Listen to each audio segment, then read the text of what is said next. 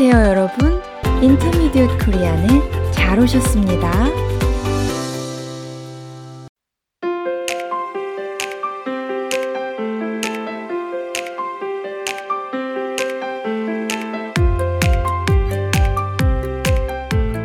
안녕하세요, 여러분. 사뿐사뿐 민쌤입니다.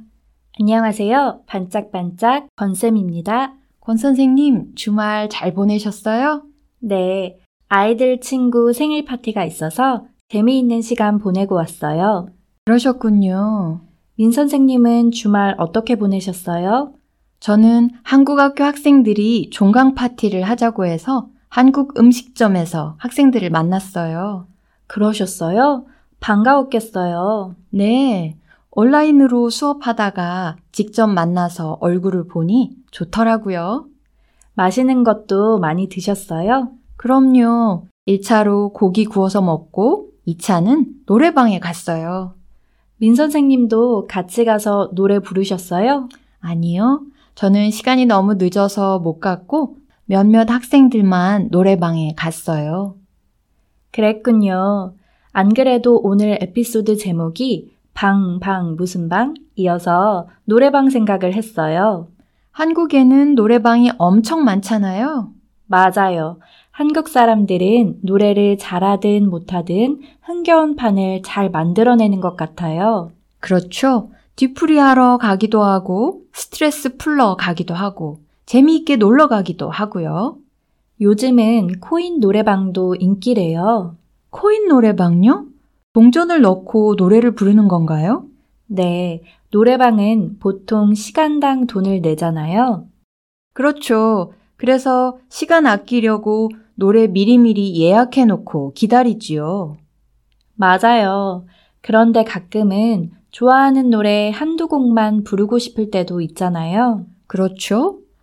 아, 그럼 코인 노래방은 시간으로 계산하는 게 아니라 노래 몇 곡을 부르느냐로 계산하는 거예요? 네, 맞아요. 한 곡에 500원, 세 곡에 1000원. 이렇게 하더라고요. 그렇군요. 자, 오늘 이거 아세요 코너는 노래방 이야기로 시작해 봤는데 이 외에도 한국에는 방이 들어가는 놀이 공간이나 휴식 공간이 많지요? 그럼요. 날이 조금씩 선선해지면 찜질방이 그리워지잖아요. 몸이 찌뿌드드할 때 찜질방 다녀오면 정말 개운하지요. 몸에 좋은 재료들로 만들어 놓은 여러 종류의 방에 들어가서 땀도 빼고 잠도 자고 때로는 친구들이랑 수다를 떨기도 하고요. 그리고 찜질방에 가면 꼭 먹어봐야 하는 게 있죠? 뭐죠? 혹시 얼음 둥둥 띄워 먹는 식혜 말씀하시나요? 맞아요. 그리고 맥반석 계란하고 라면도 정말 맛있지요. 요즘은 대부분의 방들이 맛있는 먹거리를 제공하지요. 먹거리가 있으면 분위기가 훨씬 편안해지잖아요. 그렇죠. 예전에 만화방에 가본 적이 있는데 아늑한 방처럼 꾸며놓고 쿠션에 기대거나 앉아서 만화나 소설을 읽을 수 있게 해놓았더라고요. 먹거리는 어땠어요? 당연히 준비되어 있지요. 젊은이들에게 인기가 있는 PC방도 그래요. 아, PC방요? 주로 게임을 좋아하는 사람들이 PC방에 가지 않나요? 네, 그렇죠. 친구들하고 같이 게임하는 맛도 있고 화면도 아주 크거든요. 화질도 아주 좋은 것 같던데요. 그럼요. 그리고 요즘은 시설이 정말 깨끗해요. 자기 자리에서 컴퓨터로 먹거리를 주문하면 갖다 준다고 들었어요. 맞아요. 라면이나 마약 핫도그, 소떡소떡 같은 메뉴들이 인기예요. 마약 핫도그는 맛있어서 자꾸자꾸 먹고 싶은 핫도그를 말하나요? 맞아요.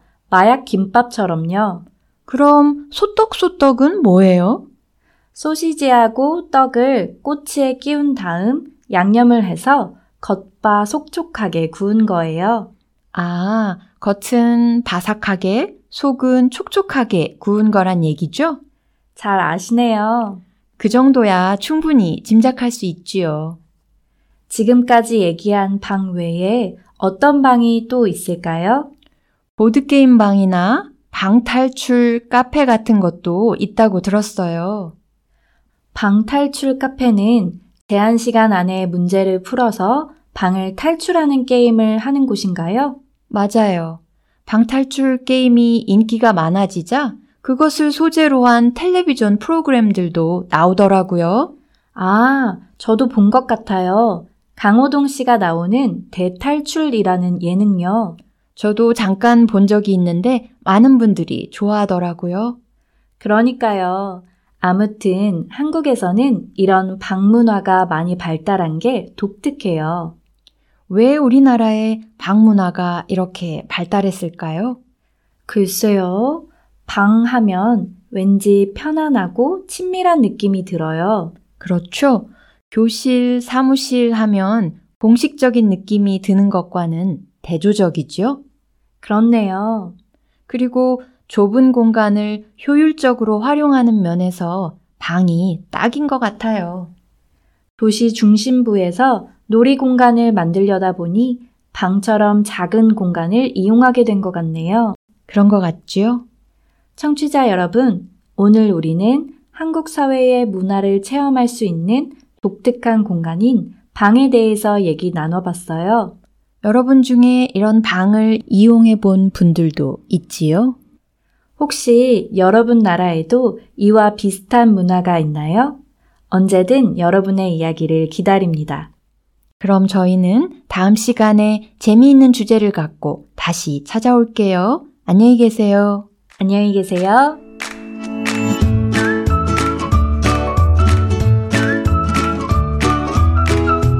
아, 여러분, 우리 팟캐스트에서는 대본을 제공하고 있어요. 필요하시면 대본 링크를 눌러보세요.